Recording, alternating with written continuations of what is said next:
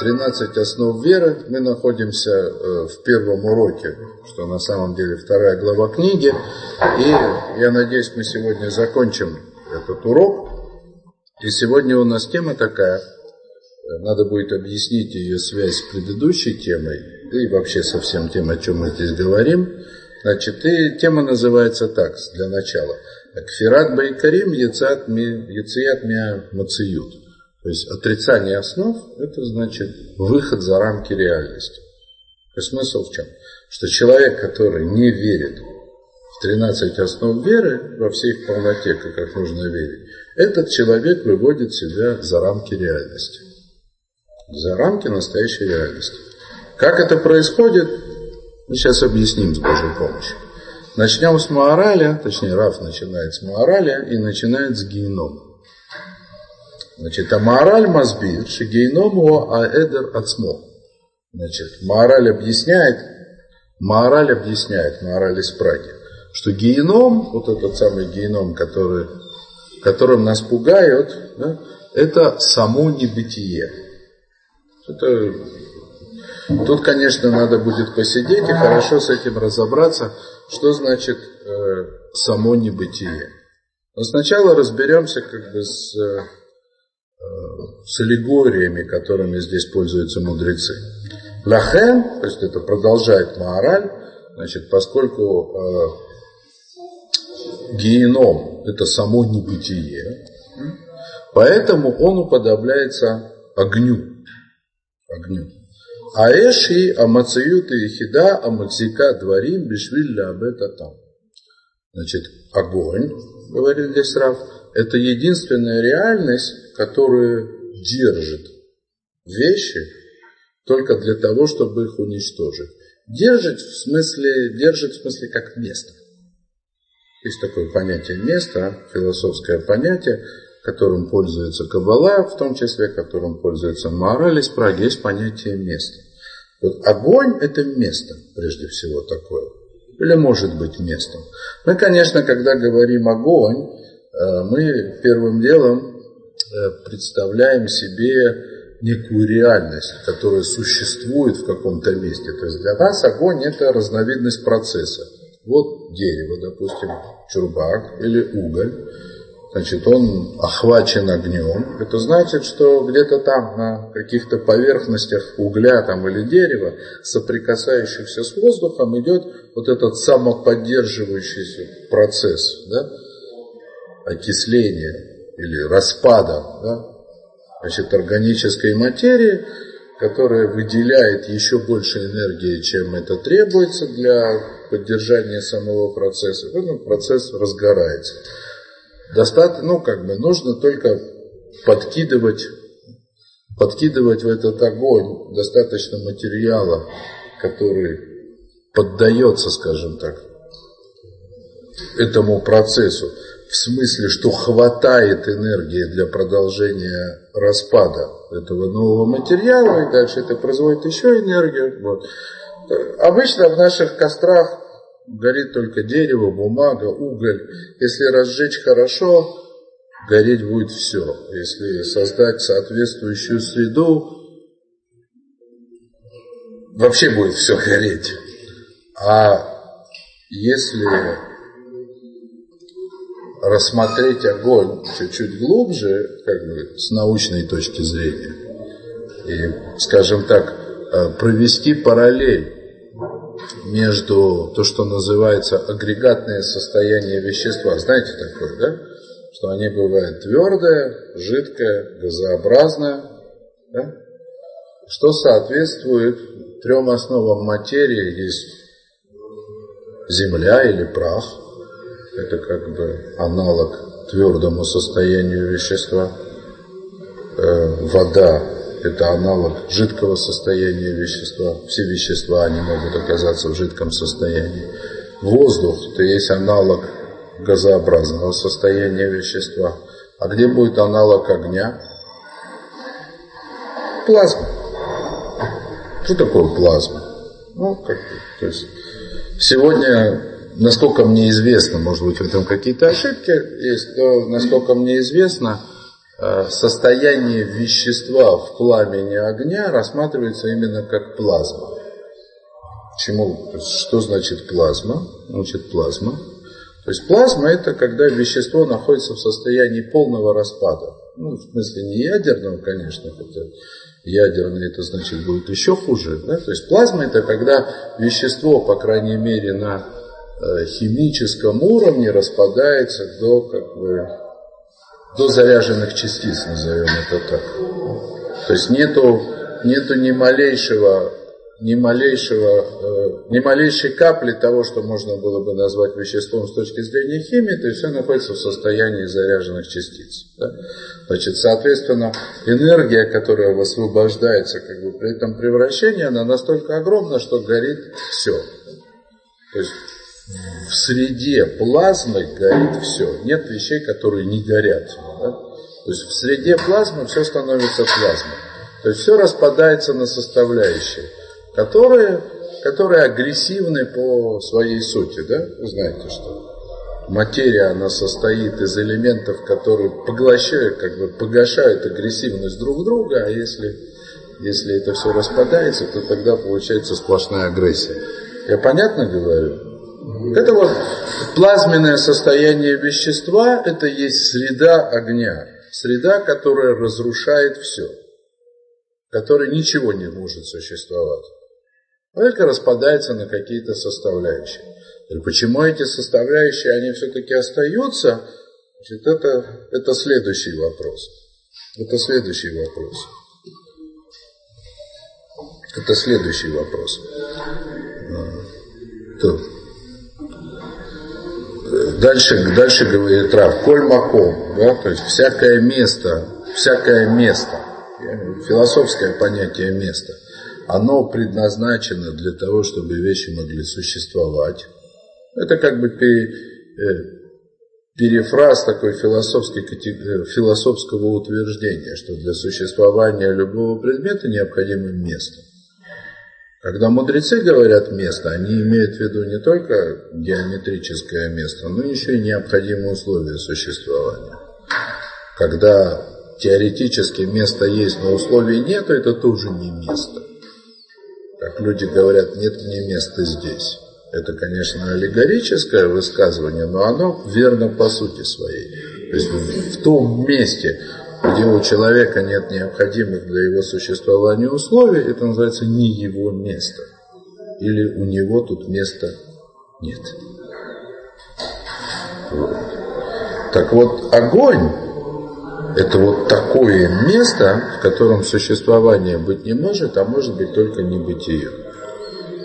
Хотя, казалось бы, значит, э, ни один огонь, включая даже ядерный огонь, он не, не производит как бы полное уничтожение всего бытия, в смысле полного уничтожения материи. То есть что-то как будто бы остается. И это очень важно. Да.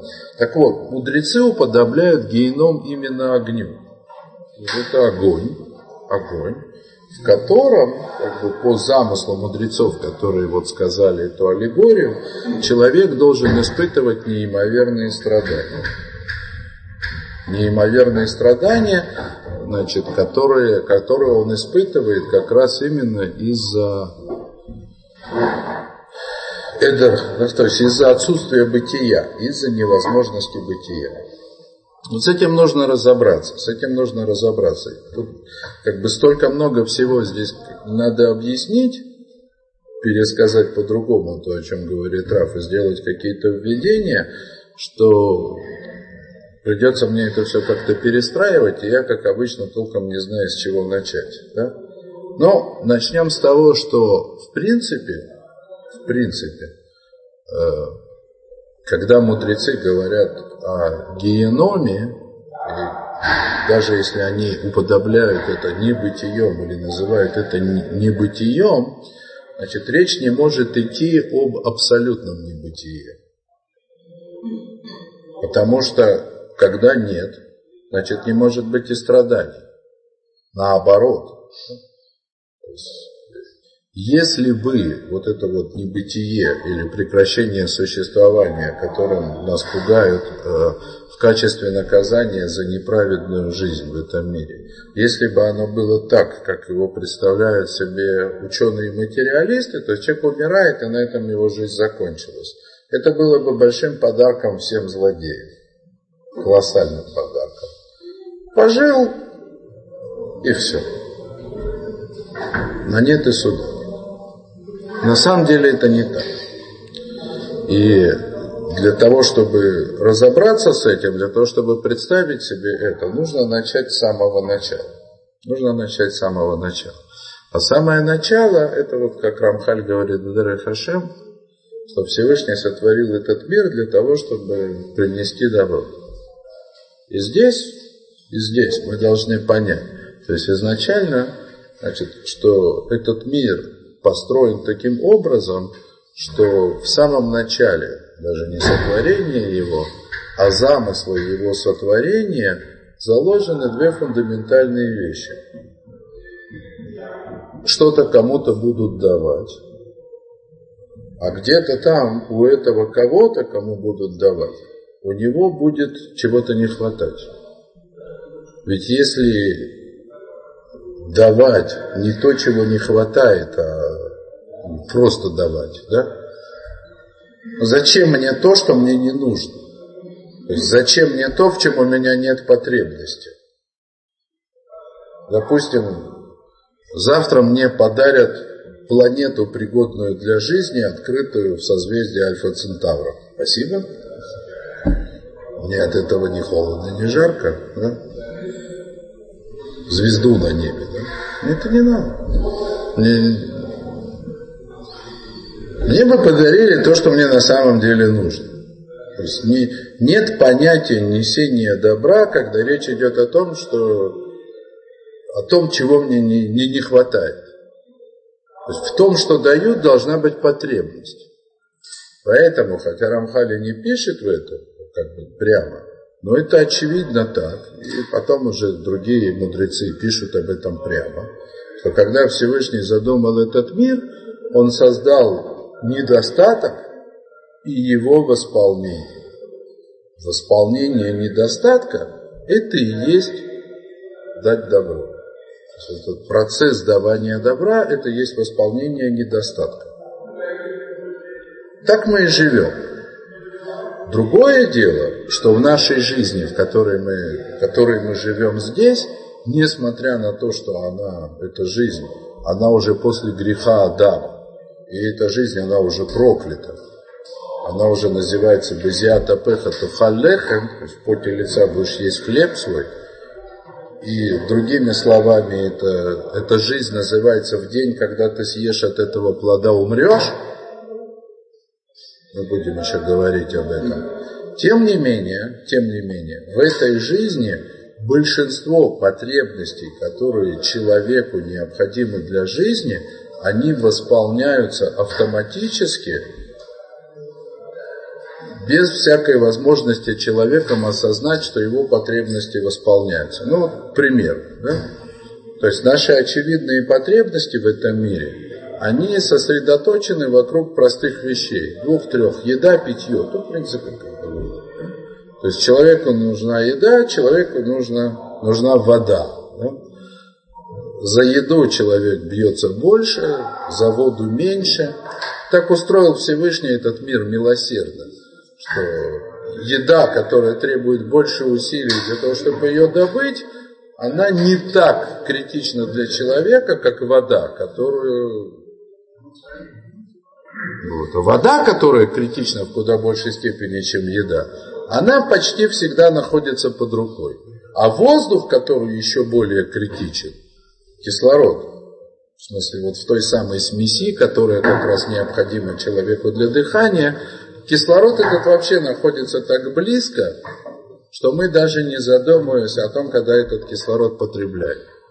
С другой стороны, представьте себе на минуточку, да, лоалейно, не дай Бог, не про нас с вами. Представьте себе секундочку нехватку кислорода. Это ужас, это страдание. То есть человек, который страдает от, не дай бог, астмы, да, то есть если вдруг происходит спазм, да, когда человек не может дышать,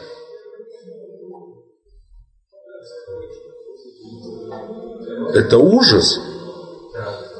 Это нахождение в состоянии перманентного ужаса.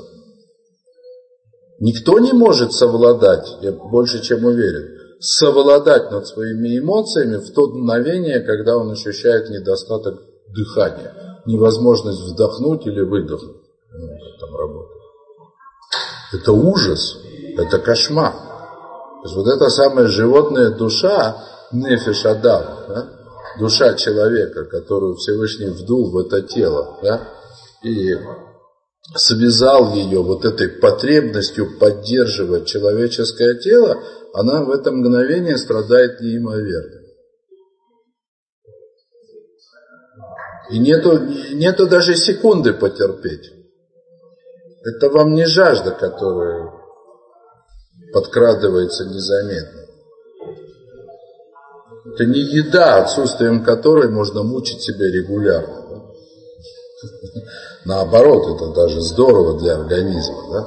мучить себя отсутствием еды. Жить с чувством голода нормально. Жить с чувством жажды ненормально. Этого не должно быть. А жить с чувством недостатка кислорода невозможно вообще.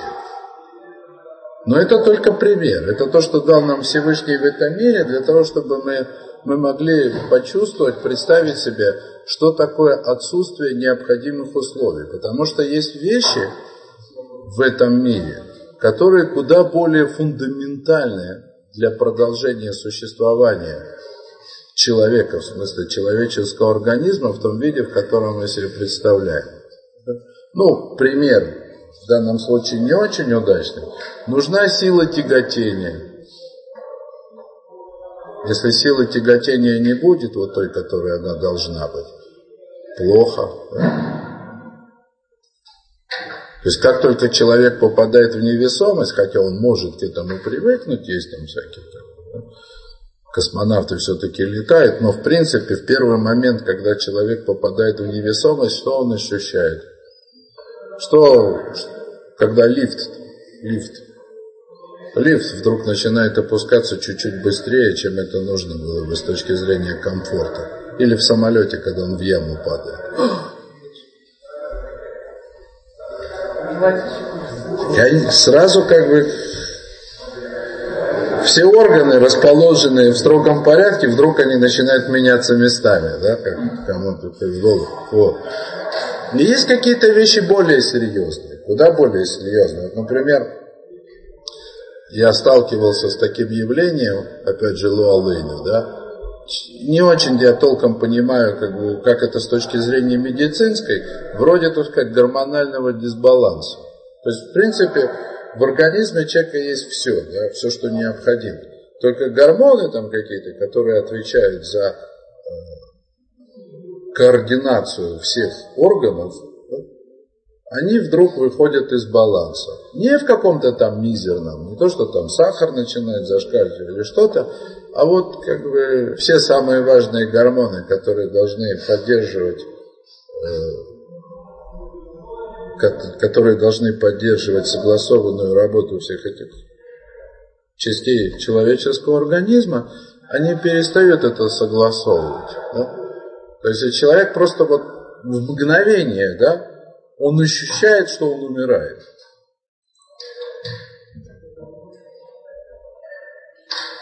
И это тоже, то есть это состояние, то есть состояние, которое человек испытывает, эмоцию, которую человек испытывает, когда это с ним происходит, это ужас.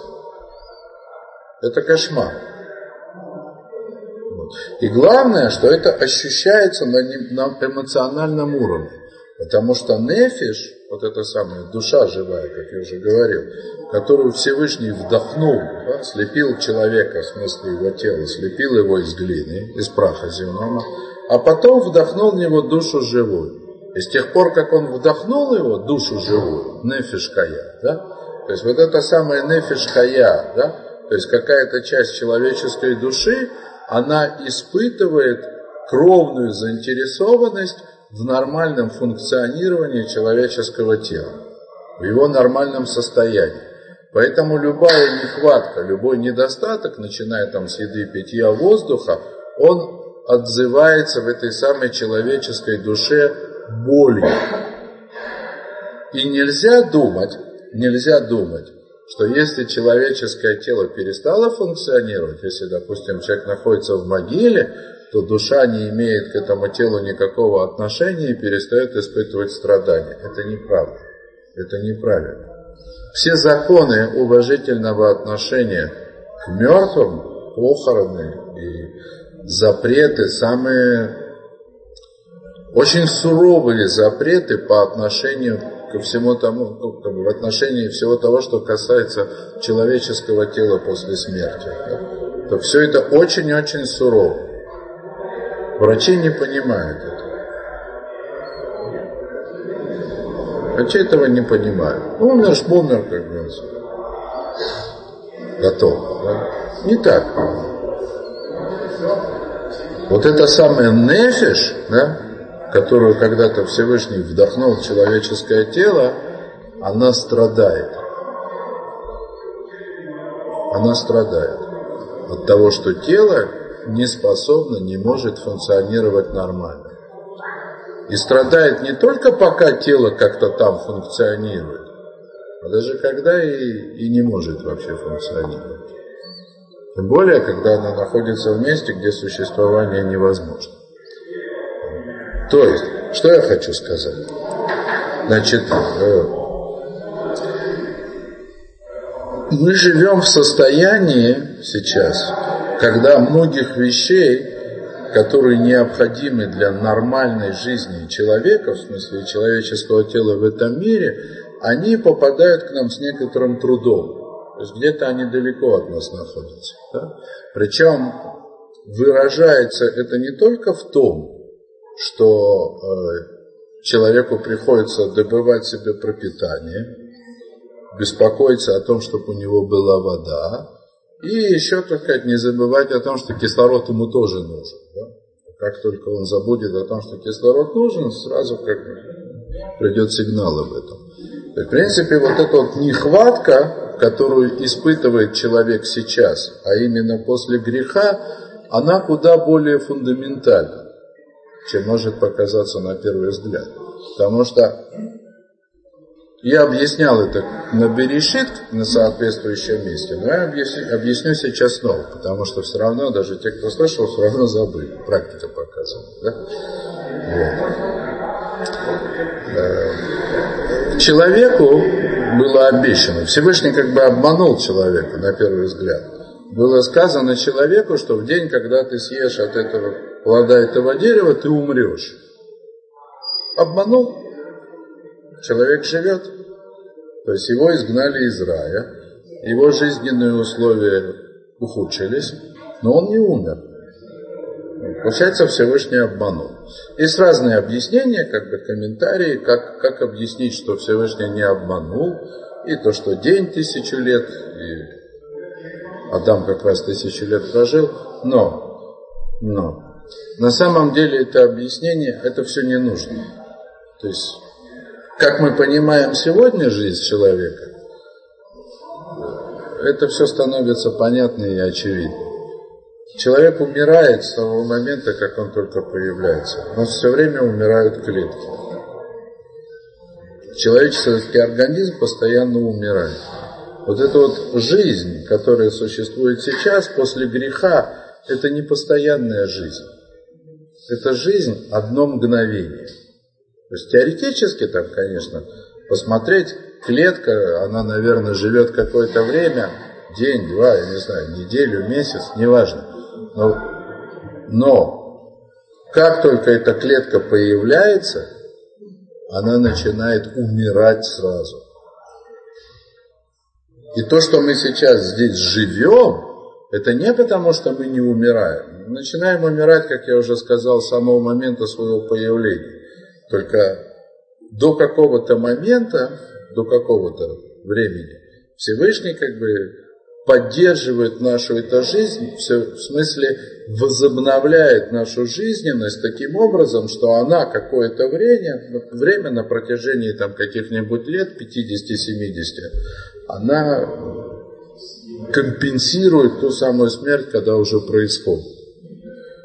С точки зрения там клеток человек обновляется за сколько лет? Я что-то слышал такое. За 7 лет организм обновляется полностью весь.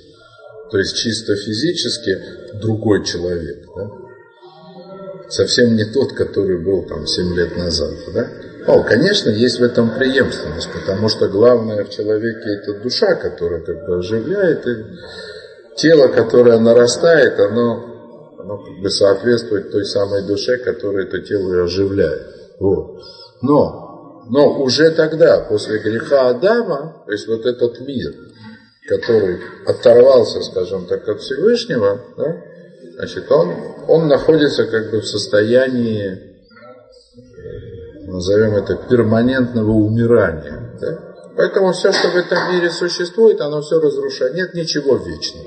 Это касается не только человека, любой материальный объект, он подвержен вот этому э, умному слову энтропии. Да? Потому что все разрушается. Все. Да? То есть любая вещь, если ее оставить без какой-то поддержки, без постоянных усилий, чтобы ее возобновлять, она разрушается. Что вы хотите? Вы знаете, тогда это и есть гений. Это еще не весь геном. Почему? Я не сказал есть, я сказал, что это и есть. Геном. В каком-то смысле да, конечно, да. То есть вы совершенно правы, да? Вы совершенно правильную вещь говорите, да? То есть для человека изгнание из рая это было равносильно отправлению в геном. Другое дело, что, как я уже говорю, в нашей жизни здесь есть некий баланс, то есть жизнь продолжается, большинство потребностей, они более-менее восполняются, причем восполняются даже без нашего какого-то осознания. То есть вся наша жизнь, как бы все наши волнения э, в этом мире, они сосредоточены вокруг каких-то вот совершенно, так сказать, избранных вещей. Поэтому человек здесь в этом мире, он может довольно долго вести жизнь более-менее счастливую, когда у него более-менее все потребности восполнены, а какие-то другие потребности, которые не восполнены, они, по крайней мере, дают надежду на то, что они восполнятся. Если же представить себе, что ни одна из потребностей да, того, что лежит как бы в основе человеческого тела, не будет восполнена, то есть это значит, как будто бы человек находится, существует в среде огня. Ничего.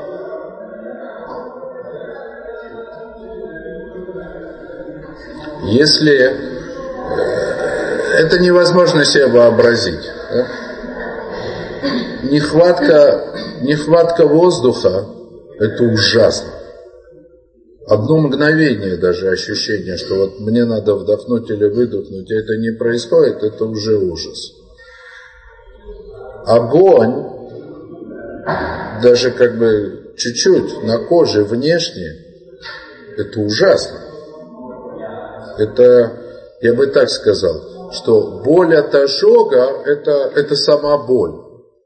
Когда человеку больно, да, где-то что-то болит, он говорит, жжет. Ну, вот ощущение, да, вот у меня горит, я весь горю, или что-то, да. То есть огонь, в смысле, вот это вот ощущение как бы распада да, самой материи, из которой соткан человек, это само ощущение боли, сама боль.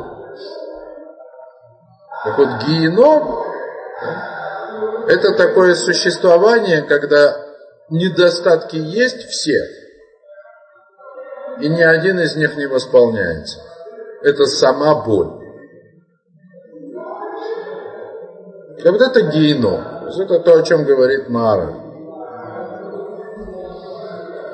Теперь какое это все имеет отношение к нам и к 13 основам веры? Пойдем дальше. А гейном у макамошель ато адам, шейцер лацмо олам шекер демьяни беолам азе, Шу Меши Хазман Шадимайон Ехоль Лейхашев Кемоциют. Геном – это место того самого человека, который как бы, формирует, сотворяет для себя ложный, воображаемый мир в этом месте. И это продолжается то время, когда, когда фантазия человека, она еще может считаться бытием. Сейчас я поясню, о чем идет речь. 13 основ веры – это не только 13 основ веры.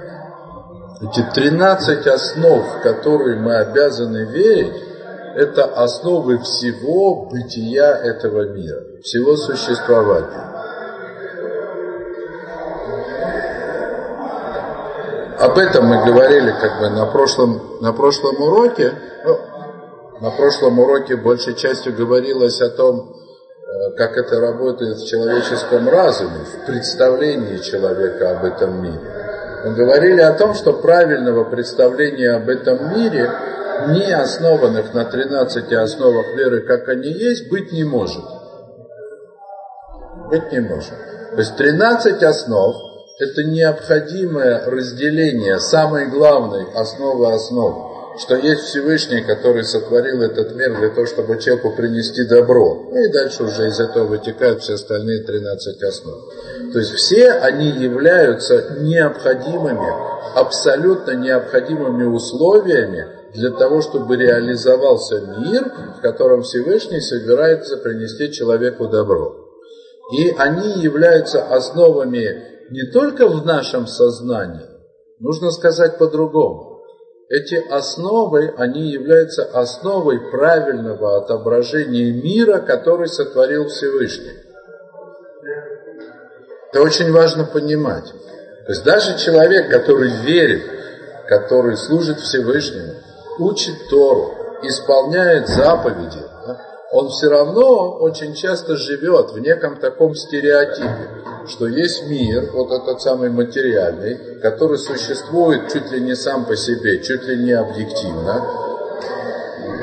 Так Всевышний захотел, вот он его такой сделал, закрутил, завел его, завертел, он крутится. Да? Потом Всевышний помещает в этот мир человека, потом приходит к этому человеку и дает ему какие-то там основы, да, и теперь человек может использовать этот мир как трамплин для того, чтобы выйти из этого мира в будущий мир. Это хорошее представление, но оно неправильное. Сам этот мир, он существует как продолжение развития основ замысла Всевышнего. Он никоим образом не свободен от этого. Приведу вам еще один пример из Берешит вторая глава книги Берешит, она вдруг раскрывает нам завесу творения, рассказывая о невероятном парадоксе. Значит, после того, как Тора рассказала, как Всевышний сотворил растения, животных там, и так далее, и так далее. Потом, в конце всего, он сотворил человека. Вдруг Тора говорит, что никакие растения, они еще не существовали, пока не появился человек не было ничего. То есть сотворенные растения, они находились в неком состоянии, не в качестве семян, да, что его нужно полить, оно там вырастет. Да? В противном случае Адаму пришлось бы ждать несколько лет, пока помрет. Да? А хорошие деревья лет 30 бы заняло. Это было что-то другое. То есть все существовало, оно как бы могло существовать, но не хватало человека, который бы помолился об этом. Помолился человек, и что произошло? Вода пришла, дождь. То есть, э, условно скажем, да, в земле лежало, да, в виде праха, да, способного принять жизнь или образ жизни, все, что должно быть в этом мире. То есть, скажем так, лежали запросы на восполнение потребностей. Да?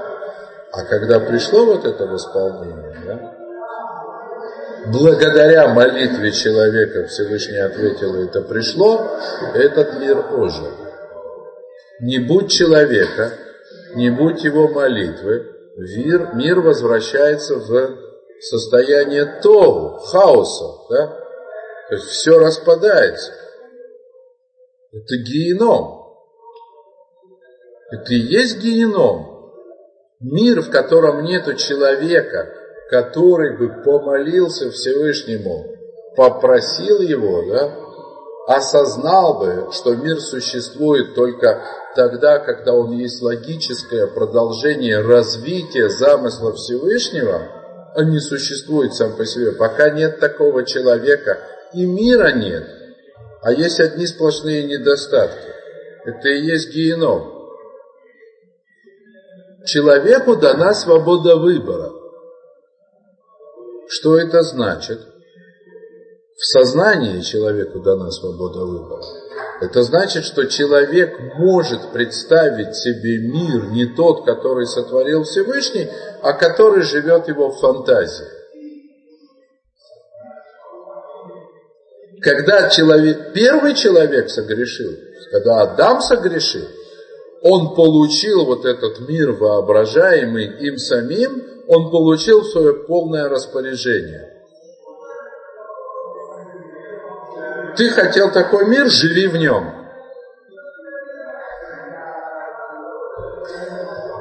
Ты представил себе мир, в котором ты будешь хозяином положения, сделаешь то, что захочешь. Как змей даже сказал. Там я на Берешит это объяснял. Будете как боги, знающие добро и зло. Ну да, вот так и есть в том мире, в котором мы находимся, то есть человек в силу того, что у него есть свобода выбора, у него есть возможность в этом мире быть как Бог, знающий добро и зло. Это правда. Другой вопрос, что это ему дало. А дало это ему страдания. Это добавило ему страдания, точнее принесло ему страдания, которых у него раньше не было. Но это то, что сделал сам человек. Понятно, что Всевышний как бы создал возможность это сделать. Как говорит Мидраш, видел Всевышний дела злодеев, видел дела праведных и заранее приготовил все результаты, которым их дела могут привести. Таким же образом и геном, конечно же, так сказать, он сделан. То есть человек может, да, если он захочет, выбрать себе вот такой мир, в котором Всевышнего как бы нету.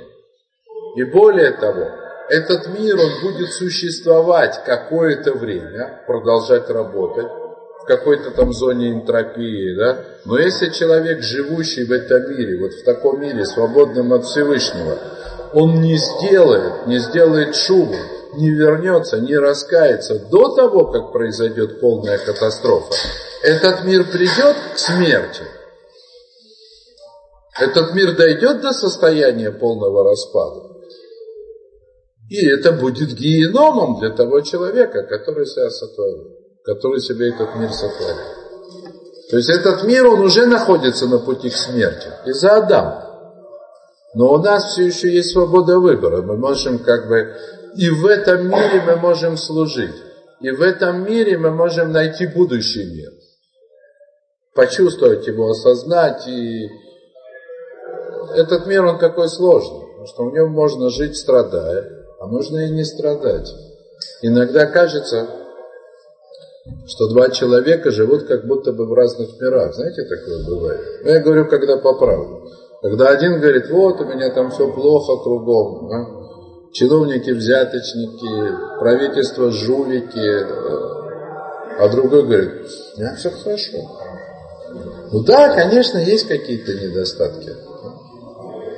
Это не всегда вот этот человек плохой или этот хороший, там, этот чемазовый какой-то. Это человек, каждый человек живет в том мире, в котором он достоин жить.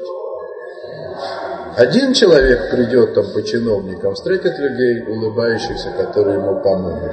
А даже если не помогут, ничего страшного. Да?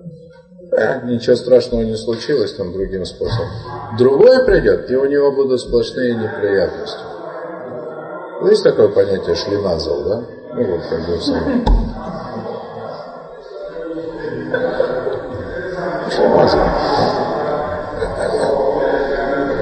Ну, конечно, и праведник, которому плохо, тоже может быть такой шлемазл, да, у него, а ему все равно. Но такой человек, если он праведник, которому плохо, да, так это внешне плохо, ему на самом деле хорошо, да. Я говорю про тех людей, которые страдают, которым что бы он ни сказал, за что бы он ни взялся, все кругом одни воры, жулики, несчастья. Куда бы ни приехал, везде хуже, чем было в прошлом месте. Есть такие люди. Это когда вот я сижу, смотрю на, двух, на двух разных людей, я как бы не отдаю себе, как правило, отчета, что каждый человек створит себе мир, в котором он живет. Я думаю, но мир-то на самом деле и не такой, как у него, и не такой, как у него. Мир он такой средненький, вот как у меня, да. А это просто, значит, этот оптимист, а этот пессимист. Нет. Это не так. Это каждый живет в том мире, который вот он, которого он достоин, который он себе сотворил. Это не шутки. Да? Не всегда, может быть, где-то есть объективная, субъективная точка зрения. Но правда ведь в том, что я ведь никогда не могу поставить себя на место другого человека. Понимаете? Я не могу залезть в чужую голову осмотреться там и решить так, вот это объективно, вот это субъективно, это может психологи там что-то могут, как-то знают, да, то есть в каком-то там Психологи это такие, по идее, должны быть мастера, да, которые могут да, отчасти посмотреть на мир, другого, э, на мир глазами другого человека и подсказать, сделать какие-то исправления. Да? Но ничего сверх, так сказать, естественного, сверхкардинального. Конечно, бывают мелочи, да, которые способны отравить жизнь человеку. И если исправить эту мелочь, кому-то нужно помочь там, соз, как бы создать отношения с ребенком, кому-то с женой, кому-то с бабушкой. Понимаешь, то есть, бывают, как говорится, мелочи, которые отравляют всю жизнь. В этом мире любая мелочь может отравить человеку всю жизнь. Все. Так что свет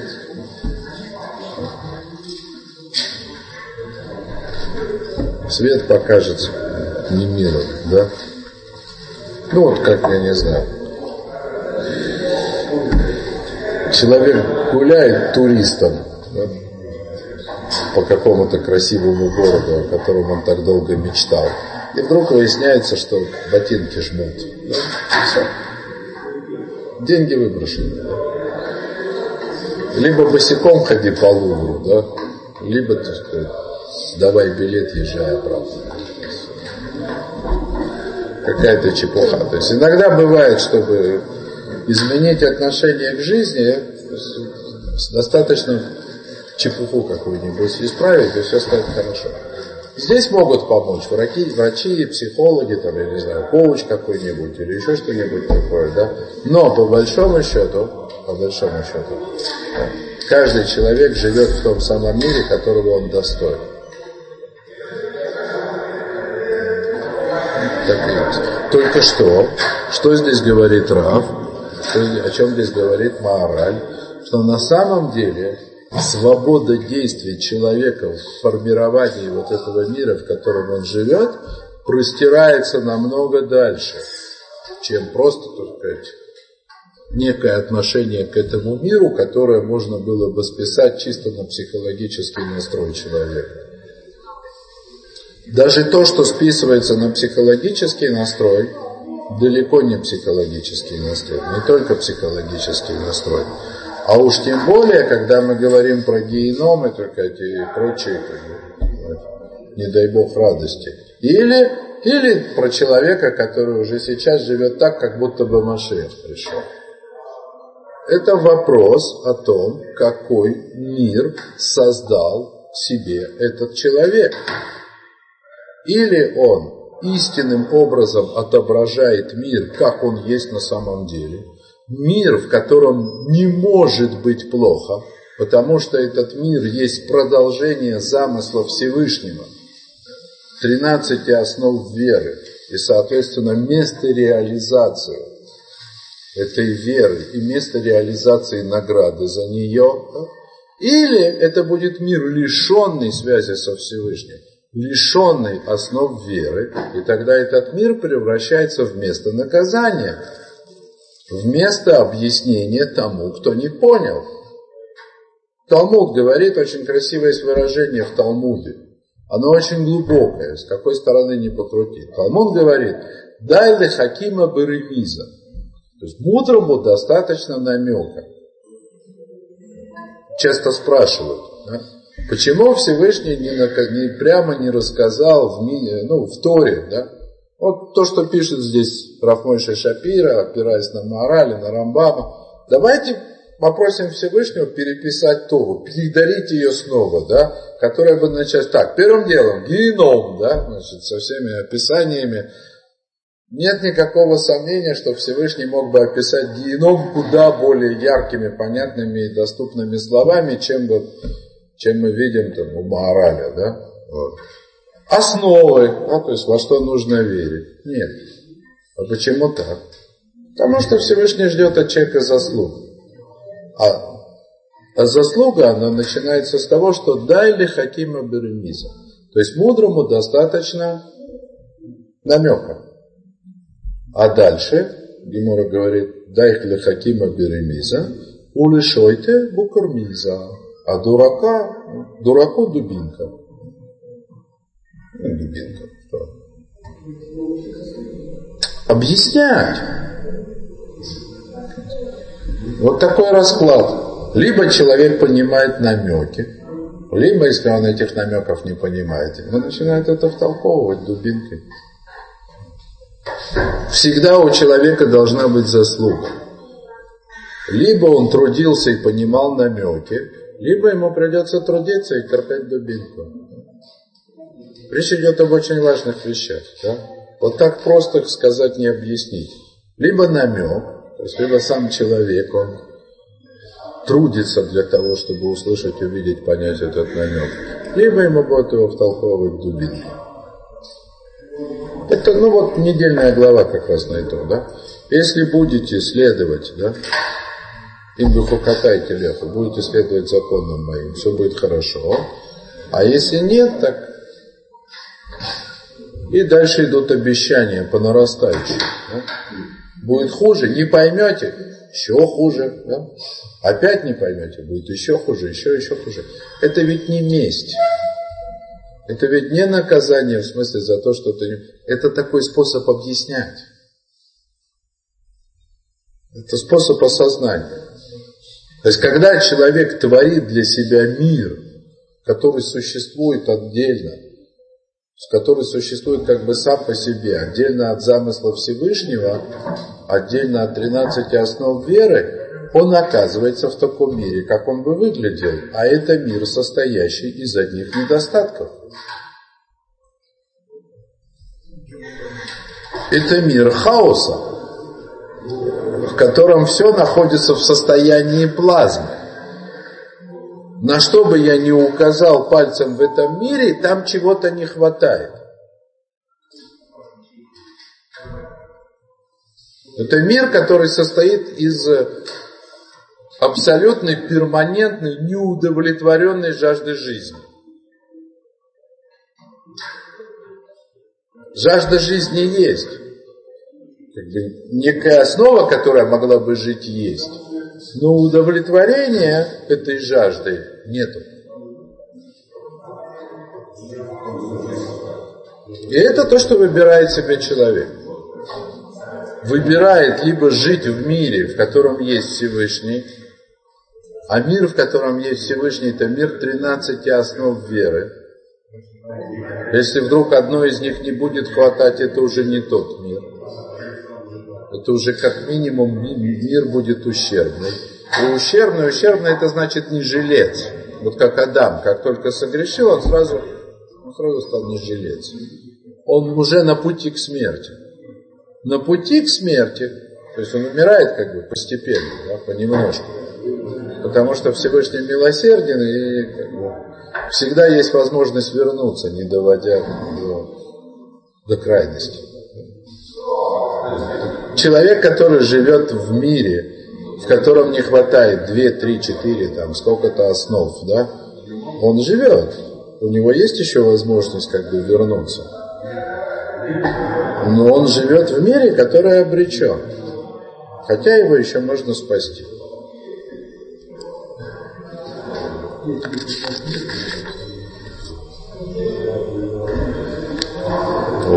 אבל ברגע שהשקר מפסיק לפעול ועוצם את עיניו, הרי אדם צריך להיות באיזה מקום.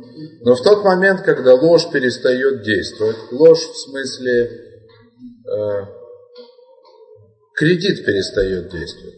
То есть, когда Всевышний поместил человека в мире, который умирает постепенно, он дал ему некий кредит, время на, на раскаяние. Но этот кредит, он закончится. То есть, закончится время намеков, да, пусть даже более жестких, и придет время дубинки в чистом виде. Да? Так вот, когда этот когда эта ложь перестает действовать, человек где-то должен существовать. Нефиш, которая была как вдохнута Всевышним в тело человека, и ей нужно как бы где-то жить вместе с телом. У Микиванши Эйно, Эля, это Мациют у Яца, а поскольку у такого человека – который воспользовался своей свободой выбора во зло, у него нет ничего, кроме того, что он себе сотворил. То есть он сотворил себе мир, который возник в результате большого взрыва, а он произошел из обезьяны и так далее, и так далее. Да? А потом, так сказать, э, пришло время всплеску энтропии, да, как я помнится еще лет 30 назад меня пугали что закон энтропии, он неизбежен. Да? Тут как бы случайным образом, закон, энтропия всегда повышается, все рушится. Да? Все то, что в этом мире возникло, ну типа само собой, оно возникло каким-то чудесным образом, вот случайно, так не должно было быть. Все разрушается, ничего не собирается. И все это в конце концов распадется. Ну, там, через миллиарды лет, там, или еще когда-то. Этот мир, да, этот мир, в котором, в котором нет Всевышнего, точнее, для человека, в котором, у которого в этом мире нет Всевышнего, все эти миллиарды лет, которые отведены на, на энтропию, они пройдут в одно мгновение. Вывод, а этот человек умрет, или вот придет время воскрешения мертвых, точнее, то, что предшествует воскрешению, все, все рухнет. И тогда человек, который жил в мире, в котором нет Всевышнего, он будет жить в результате, к которому придет этот мир. Ну, как бы э, переживет состояние большого взрыва. Да? Я не знаю, у меня нет мысли о том, сколько времени это может продолжаться, или есть ли вообще в этом, хотя мудрецы говорят о времени нахождения в геноме. Да? Вот. Во-первых, непонятно, насколько это абсолютный геном. Ну, видимо, тут есть какие-то степени. Да? Во-вторых, хотя мудрецы и говорят о времени нахождения в геноме, ну, там, 11 месяцев, а 12 это уже для злодея, непонятно, о чем идет речь. Потому что есть Талмуд, тоже мудрецы в смысле, да, которые говорят, что большинство евреев в геном попадает на одно мгновение, да, то есть так Талмуд говорит, что их туда окунают, они там чирикают сразу, да, и тут же, так сказать, ну понятно, естественно, да, естественно. Нормальному человеку для того, чтобы сделать полную чуву за всю свою жизнь, достаточно остановки дыхания на пару секунд. Не нужен геном. Да? За две секунды вся жизнь пройдет. Все проходит перед глазами. Все. Это я не знаю, каким нужно быть злодеем, да, для того, чтобы... Так, собственно говоря, пишет, например, Баля Лешин, да? Он говорит, большинство людей, огромное большинство людей, из тех, кто не успевает сделать шуву до смерти, они делают это в момент смерти. То есть момент смерти, он такой емкий, да? просто смерти, когда душа покидает тело. Точнее, покидает. Когда душа привыкла, что ее жизнь это как бы это физическое тело, и вдруг оно у нее начинает рассыпаться, да? Мгновение достаточно. Мгновение в смысле по нашим меркам. Достаточно, чтобы сделать шоу. Я уж не знаю, каким нужно быть злодеем, да, чтобы там торчать в геномах по 12 месяцев. Вот это. Или... Но там, наверное, время тоже по-другому идет. Да? Потому что вы же знаете, когда вдруг бывает так, бывает такое состояние, которое называется «все плохо», да, это, это когда время тянется просто неимоверно. Кстати, обратите внимание, да, вообще представление о времени, оно относительное, и чем хуже, тем дольше оно тянется. В принципе, ведь это же Адам превратил 6 часов в 6 тысяч лет грехом своим. Представляете? Масштаб. То есть, как бы, по меркам дней творения, все служение Адама должно продолжаться там в течение шести часов. Он был сотворен от и до там всего наступления субботы, да? Мы продолжаем находиться в этом времени. Настоящая суббота не наступила. Только эти шесть часов, они превратились в шесть тысяч лет. Потому что жизнь такая, она тянется тяжело. То, давайте дальше пойдем.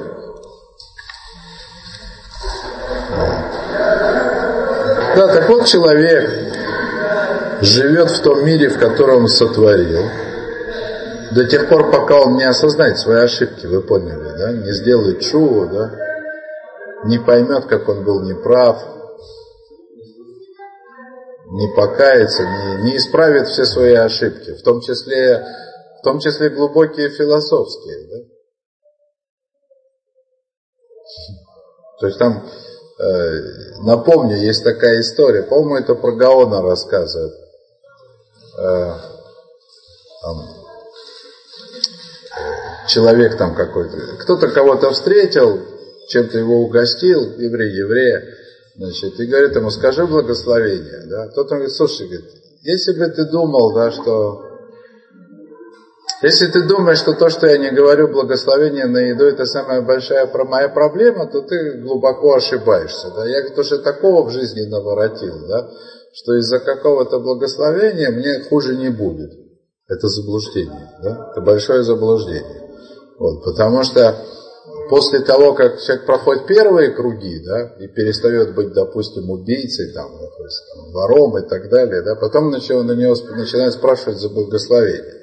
И Гаон, это точно Гаон говорит, да, то и после того, как за человека взыщут, за все, с человека взыщут за все его преступления, потом его, в конце концов, с него взыщут за то, что он в это время мог бы кабалу учить, ну, если бы он вообще был жил правильно, посвятил бы свою жизнь не просто служению Всевышнего, изучению Торы, да, он мог бы за свои 70 лет стать как Раби Шимон бар Как? Не Раби Шимон, как можно? Так, так его, в конце концов, его спросят и за это тоже. То есть человека будут окунать, так сказать, варить и приводить к раскаянию до тех пор, пока он как бы не проживет всю свою жизнь как самый полный праведник. В самом полном раскаянии как бы за все то, что он в этом мире там. Понятно? О. Коль каэвгу пгия бетней киюм шедавар царик делит каем. Ну вот дальше тут Раф объясняет, что любая боль, боль, которую человек ощущает, это ущерб в условиях, которые необходимы человеку для существования. Вы поняли, да? Есть условия как бы простые, которые еще, так сказать, для нас существуют с задержкой во времени, вроде еды и питья. А есть условия, вот как необходимость дышать, и еще более фундаментальные, чем необходимость дышать. Еще более фундаментальные еще менее заметные для нас. Но это не значит, что если эти условия исчезнут, что не будет ощущения боли. В эйне шаручие давар блимаком. Не бывает такого, чтобы вещь была без места. В смысле, без, без места, которое обеспечивает условия существования. Гу одна есади ваихрати гдейши давар литкае. То есть место – это самое первое условие для существования. Самое первое, самое фундаментальное. Им тасим это Адам бетоха маком, анугет лигамрет мацуэто, то есть если поместить человека в место, которое абсолютно противоречит его существованию, то есть которое не обеспечивает ни одну, да, самую фундаментальную потребность, то тогда он будет существовать в абсолютной боли. Боль в чистом виде. Раф использует философские понятия для того, чтобы хоть как-то, так сказать, экстраполировать, да, от тех неприятностей, которые мы можем переживать здесь, на те неприятности, которые могут быть там. כאשר אין לדבר את התנאי הכרחי ביותר בשביל הקיום שלו, והוא המקום, זהו הכואב בעצמו. То есть, когда у вещи, у человека нет самого места для существования, тогда его существование это сама боль. Как не тен лявин это деврей хазаль, то есть именно так, как я долго пытался объяснить да, то, что здесь говорит Рафмойше, то есть именно так можно понять только так можно понять слова мудрецов о том, что отрицающий один из тринадцати основ веры нет у него доли в будущем мире. То есть будущий мир, который задуман Всевышним, который происходит как бы в соответствии с его замыслом, для этого человека не существует. Да, можно. Э, на самом деле так. Есть различия нет такой возможности и нет такого времени вдаваться во все эти наказания, может мы это когда-нибудь потом поучим отдельно, да? но так то сказать, все наказания, они сводятся к тому, что у человека нет почвы под ногами. Вот. А нет почвы, это вот то, что раб сказал, нет ему места. Да? Вот это геном, это самое как бы страшное. Или нет места в будущем мире, то есть нет места. А есть, есть место в мире, на время, по крайней мере, которое называется не место. Да? Хаи олам аба нитуним лемиши хай олам шель эмис. То есть будущую жизнь, то есть жизнь в будущем мире получает тот, кто живет в мире истины. В мире, который начинается с замысла Всевышнего, как я говорил, с того замысла, который есть на самом деле, который открыл Авраам принести человеку добро, и который вытекает из этого замысла вот именно так, как он вытекает. Без ошибок. По-настоящему. Амуштат аль Юдгимал Есадот, то есть мир, который построен, существует на 13 основах. Миши Яцер Бедаато Олам Шекер, то есть тот, кто воображает себе в сознании ложный мир, есть такая возможность. Ареу Михуцлем Мацают, то есть он находится за пределами бытия, в небытие. Но это больно, это не, это не нет, это не абсолютный ноль, да, нет, и сюда нет. Да? Энло это маком лехаем, у него нет места для, жизни. Везеу, и это и значит слова Энло халек аба. Нет у него доли в будущем мире.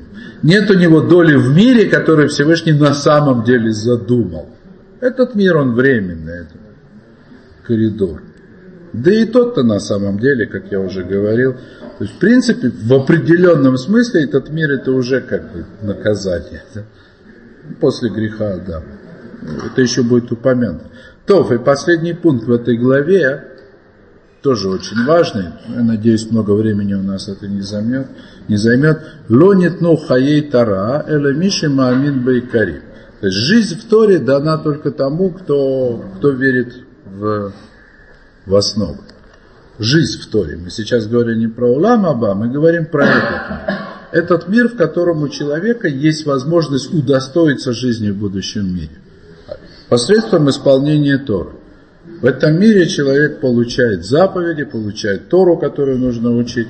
Но, как уже Раф объяснял в самом начале, и изучение Торы, и исполнение заповедей – имеет смысл только тогда, когда это стоит на фундаменте основ веры. Если нет основ веры или они не появляются со временем, и Тора, и заповеди, они могут оказаться бесполезными. Ивена это Деврей Рамбам, то есть мы приводили, мы приводили слова Рамбама в Мишне, в Мишна Тора. Шипасака Тайкар Арвии, Баалахота Чува, то есть там, где он вынес на Аллаху да, четвертую основу, в смысле то, что у Всевышнего нет тела, да, Векотев, да, и пишет так Рамбам. А умер шиеш шем рибон эхад, а вальшу балягуфу балят муна, ну и так далее, да. То есть кто такой? Кто такой отрицающий четвертую основу? Это тот, который говорит, да, у этого мира есть Создатель, есть Создатель, но у этого Создателя, у него есть тело, образ.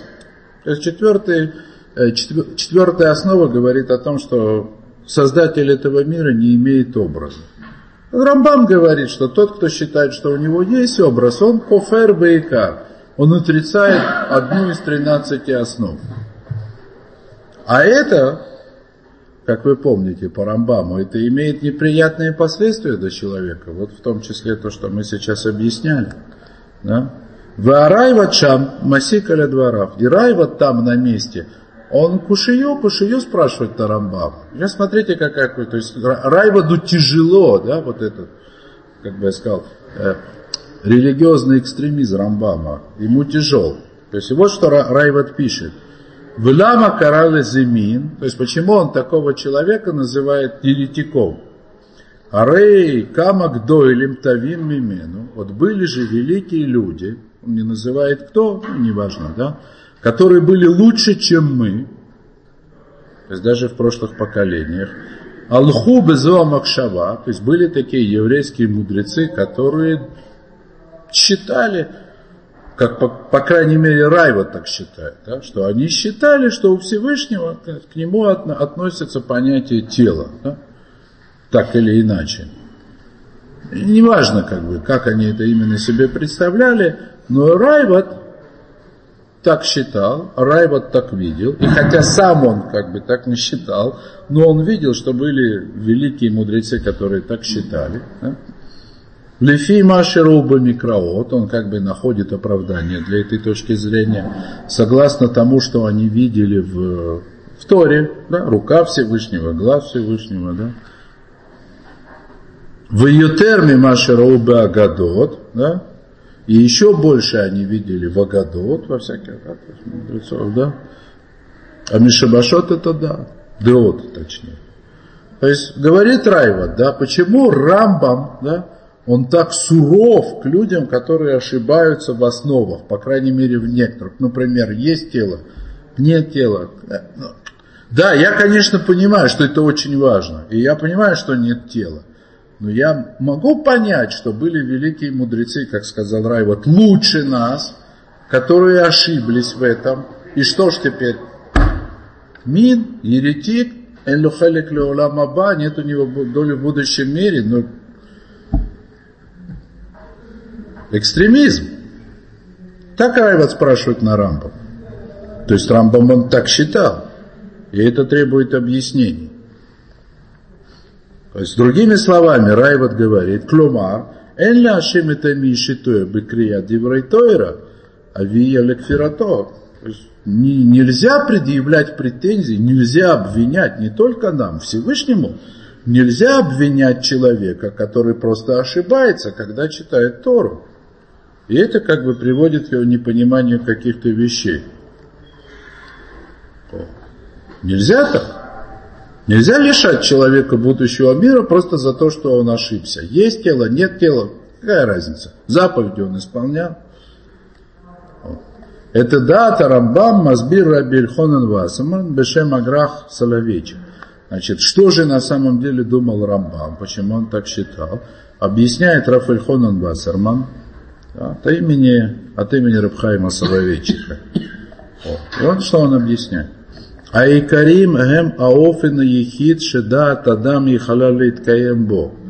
То есть основы веры это единственная форма, единственная основа, на, на, на которой может существовать человеческое сознание. В смысле, правильное, постигающее Всевышнего в этом мире. В элификах эйневдель, бенем адам, эйну маамин бездону бешойкин. Поэтому нет разницы – человек не верит в одну из основ сознательно, злобно то, что называется, да? но сознательно имеется в виду, он не верит в какую-то из основ, потому что это ему неудобно, да? Это мешает ему жить свободной жизнью. То есть он не верит, потому что он не хочет верить, потому что он не хочет соблюдать заповеди. Вот это можно назвать безадон, то есть осознанно, да? злонамеренно. Или человек, нет, он верит, он хочет исполнять Тору, все, но он ошибся. То есть он ошибся, нечаянно ошибся. Вот объясняет Аграх, и это на самом деле то, что написано в Рамбаме, что то, что касается основ веры, это не имеет значения. Это было злонамеренно или это было нечаянно. Это не то, что называется сдонот из глубокого. Ну, это то, что называется заданот Ишгагот, да? Но в, дан, в данном случае это не...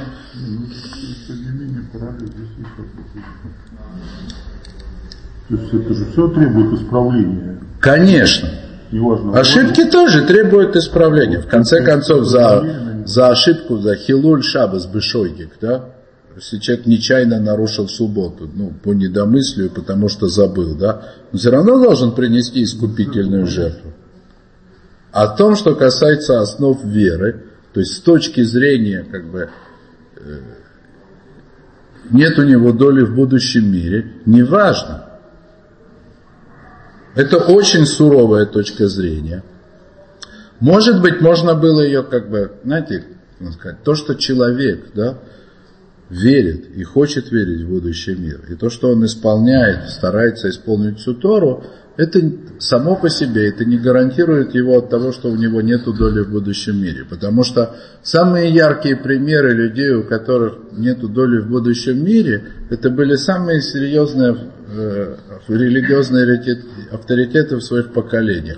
Дуэ, Кахитофель были такие главы Санедринов во времена Шауля, Давида, были Великие люди.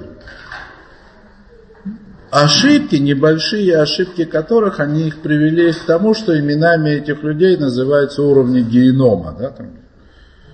Мудрецы насчитывают уровни генома, и на каждом есть свой, как бы, смотрящий, несмотрящий, главный пассажир, главный, главный сиделец. Да? Вот. Так там все большие люди, да, там просто каких-то там хулиганов нету, да, все великие люди, которые хотели, чтобы все было как лучше. И какие-то там, да? в некоторых случаях Талмуд прямо объясняет, что, допустим, Ахер или Шабимавуо, да, тоже один из, как бы, из этих, да, он ошибся где-то в основе, да, в основе, в основе. Он ошибся в одной из основ. То, что я уже когда-то приводил, Рабхаем Виталь в книге «Врата святости» он говорит так, а то он там говорит о качествах. Он говорит, исправление качеств, он говорит, важнее, чем исполнение заповедей. Не то, что исправление качеств заменит исполнение заповедей, но если качества исправлены, то человек с легкостью исполнит заповеди. Если качеств нету, то как бы он заповеди не исполнял, он их не исполнит. Он может стараться всю свою жизнь мучить себя и всех окружающих, но если у него качества не, не те, он их не исполнит как надо. Тем более, если мы говорим про основы веры. То есть, как бы человек ни старался исправлять свои качества, если у него есть ущерб в основах веры, это не пройдет для него бесследно. Я говорю про простых людей. Я, не дай бог, я не говорю про тех великих, которых имеет в виду Райват. Да? И тем не менее, да, тем не менее, по мнению Рамбама, как бы не был велик человек, если у него был ущерб в основах веры, это непоправимо. Это ничем невозможно исправить. Можно вопрос еще? Да. Это то, что называется корнем души, по сути дела. Ну, конечно. Исправление корня самого корня. Естественно. О, ламадно. То есть мы учим. Да? А, стоп, я не дочитал еще, да? Да, так вот, нет разницы, то ли это было злонамеренно, то ли это было нечаянно.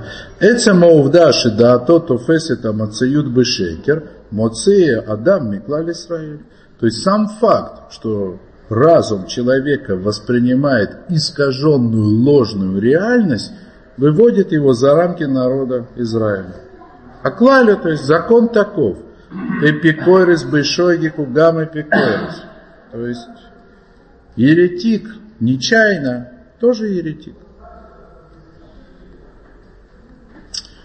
Тут не вопрос воли, да, то есть вот когда речь идет об исполнении и неисполнении заповедей, все сводится к воле. Или часто сводится к воле. Я понимаю, но не могу удержаться. Да? Или там понимаю и могу удержаться. Или даже не понимаю, но все равно я держусь, потому что мне сказали таким образом делать.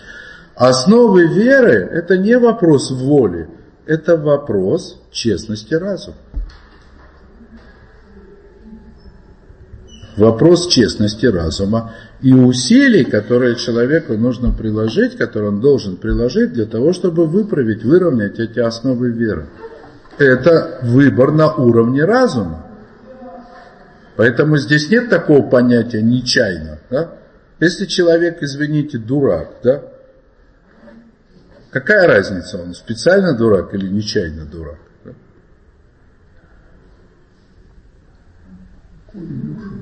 Это... Нет, так это, это важно понимать, да? В том, что касается основ веры, есть такая заповедь, и это возложено, и каждый должен стремиться к тому, чтобы выровнять, постичь.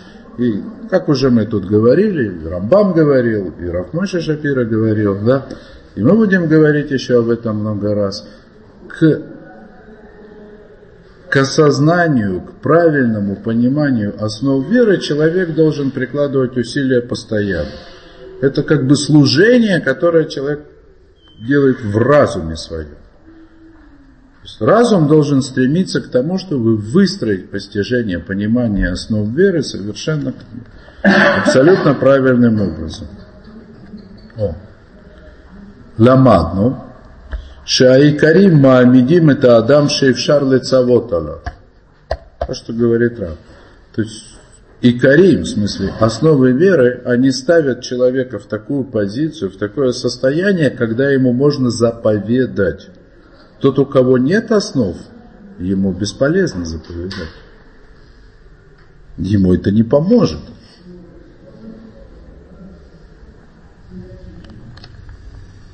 Миши хай боолам шель шекер, и в шарлифнот алов бедварим ашем. То есть тот, кто живет в ложном мире, к нему бесполезно обращаться со словами от Всевышнего. Он все равно сделает неправильно. Специально или нечаянно. Какая разница? Эн ла ашем кешеремо. Совсем плохо. У Всевышнего просто нет связи никакой с ним. Лато холам шикризе шадам ацмо. То есть нет Всевышнего в том ложном мире, который человек строит для себя, воображает. Лобака дварашем. То есть в этот мир не приходят слова Всевышнего, в них нет места для них. Понимаете? То есть, грубо говоря, да, то есть если человек вдруг посчитал, я скажу сейчас жестко, да, если человек вдруг посчитал, что теорию эволюции, да, можно, так сказать, воткнуть, да, в 7 дней творения, и все будет нормально, да, вот в том мире, в котором он существует, заповеди нет. Их нет. Даже если он воображает себе какие-то заповеди, да, и думает, что он исполняет, это не тот мир, в котором есть заповеди. Заповеди, они в другом мире. Заповеди, они существуют в, том, существуют в том мире, в котором теория эволюции – это иллюзия такая, на которую можно сослаться, если ты хочешь ошибиться. Это два разных мира.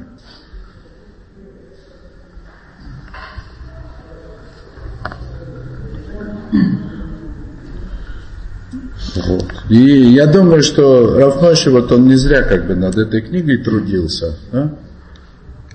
К сожалению, мы живем, к сожалению, мы живем в мире, что можно считаться религиозным, исполняющим заповеди, да, и при этом жить в мире, в ложном. Мир, который позволяет себе фантазировать теорию эволюции, которую можно воткнуть в массы Берешит, да, Мир, который позволяет себе фантазировать Рамбама, который был там рационалистом, да, значит. И вообще, так сказать, основы веры это нечто случайное, которое он написал как бы где-то сбоку, это на самом деле не важно, да. Несмотря на то, что сам Рамбам, он как бы... Рамбам жесток, однозначен. Райваджи не просто так, да? Райваджи возмутился не, не потому, что искал возможности поспорить, да? А Сагот, в смысле претензии Райвада к Рамбаму, они очень часто помогают расставить точки над «и» в самом Рамбаме, что он имел в виду. Да? Ну и Райвад возмущен. Да? Как же так, да? Рабейну, ты оставляешь без надежды массу людей. Да? А мораль об этом очень интересно пишет в, в, в комментариях на Алло, что вот эти вот перпулим, что это они дают мне возможность, э, они это не спор между ними, я практически ну, близко, ну, что они не, не они спорят, а они нас ведут, как лучше понять. Ну, конечно. Что, не, не, внутри им там другому все это все понятно. Я, я когда это прочитал, было, Ну, Талмуд таким образом построен. Да, да, Талмуд приводит споры для того, чтобы... Споры не для них, а для нас, для читающего. Понятно, понятно. Понятно. Что в Талмуде все споры вообще специально приведены, да? Про, про Райвада можно было бы подумать, что он спорит на Рамбама, как вот, потому что... Да, он, он спорит, не одно и то же, но это оттеняет то, что хочет сказать Рамбам.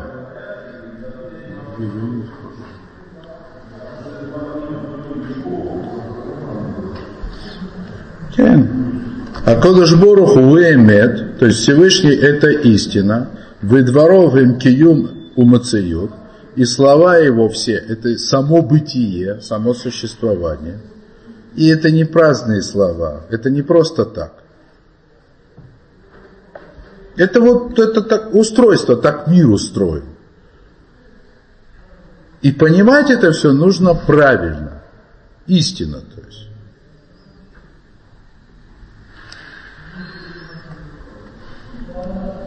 В противном случае противном случае невозможно понять, сколько Рамбам сил приложил для того, чтобы в Маренову хим объяснять какие-то, и после Рамбама. А уже Ризель сколько труда потратил. Да? И после него объясняют нам, объясняют какие-то вещи. Чего объясняют, зачем объясняют, да?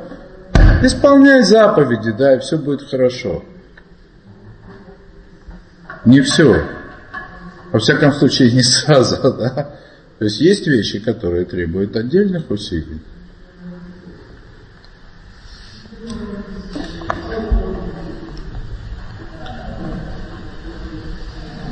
Как написано, Киата элаким эмет, удвареха эмет, векаям ад. Ибо ты Бог истины, и слова твои истина, и существуют вечно. И, и, и истина, и вечность, она в словах Всевышнего, которые должны быть поняты правильно. Тогда это истина. Тогда это вечность. Тогда это та нить, которая связывает человека с будущим миром и с, истинным, и с истинным бытием. О, и вот сейчас самое интересное в конце уже. Ахарея хета Амара Кодушбору Хули Адам. После того, как Адам согрешил, Всевышний сказал ему, Аеко, а ты где вообще, да? Куда ты пропал, да? Только что был вот где-то здесь у меня под рукой, пропал. Это смерть. Кабала называет это падением в нижние миры, да? То есть, согрешив, Адам выпал из того мира, в котором он существовал. Ну, то, что Рав говорит. Клюмар, то есть другими словами, что Всевышний хотел сказать Адаму, когда спросил, где ты? Он-то знал, где он, да? Что он ему хотел сказать? Они ломаце ата микиван шибамаком шани немца, атало немца. Всевышний говорит Адаму, я не вижу тебя, не нахожу, потому что там, где я, тебя нет. Упал. То есть он упал тот мир, который, в тот мир, который называется смерть. Я уже объяснял. Да? Он в тот момент стал мертвым. Ну, как вот мудрецы говорят, что злодеи, они еще при жизни называются мертвыми, потому что он условно живой. Адам бехето сам этот цмо, михусла мацеют. То есть тогда уже человек, согрешив однажды, он поставил себя за рамками бытия, нормального бытия. Все, он уже умирает. Он уже мертвый.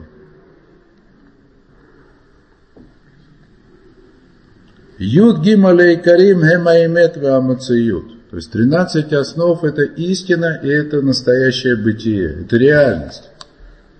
Ее основа. В духовных мирах нет есть логика, как мы это постигаем, но там на самом деле нет времени, нет причинно-следственных связей в том виде, в которых мы себе представляем. Там, если нет чего-то, значит нет ничего. То есть 13 основ, они имеют свое место в логике как бы развития, сотворения мира, поддержания его существования. А если их нет, и мира того нет. То есть нет даже мира, в котором была дана Тора и в которых существуют заповеди.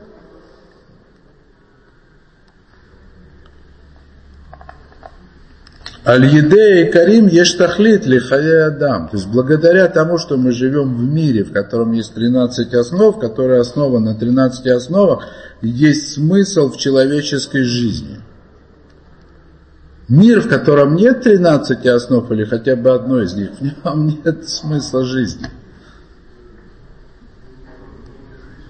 Того единственного, который есть. Мы еще как бы дойдем до этого. Последний из основ это воскрешение мертвых. Без нее все бессмысленно.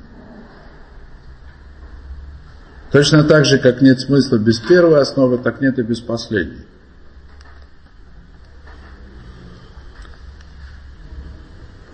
Решит э, лаколь эм самим это адам бетоха мацеют. То есть прежде всего эти 13 основ, они помещают человека внутрь реальности. Там, где он может что-то заслужить. То есть хотя в тот момент, когда человек согрешил, он упал в мир, имя которому смерть, после того, как дарована Тара, то есть человек может жить с 13 основами, он может быть жив и в этом мире. Надо понять еще. Все это связано с дарованием Торы. Да? То есть дарование Торы вернуло человека к жизни. А дарование Торы, как объяснял Раф и мудрецы до него, дарование Торы началось с раскрытия 13 основ. То есть, как бы дарование раскрытия 13 основ в этом мире вернуло возможность жить и в этом мире тоже. Михус ле маарехет шеляймет эн хаим. Но за пределами Торы и 13 основ, на которых она основана, на которых она стоит, жизни нет. То есть мы возвращаемся как бы в смерть. Да? Когда Всевышний спросил Адама, ты где? Нигде.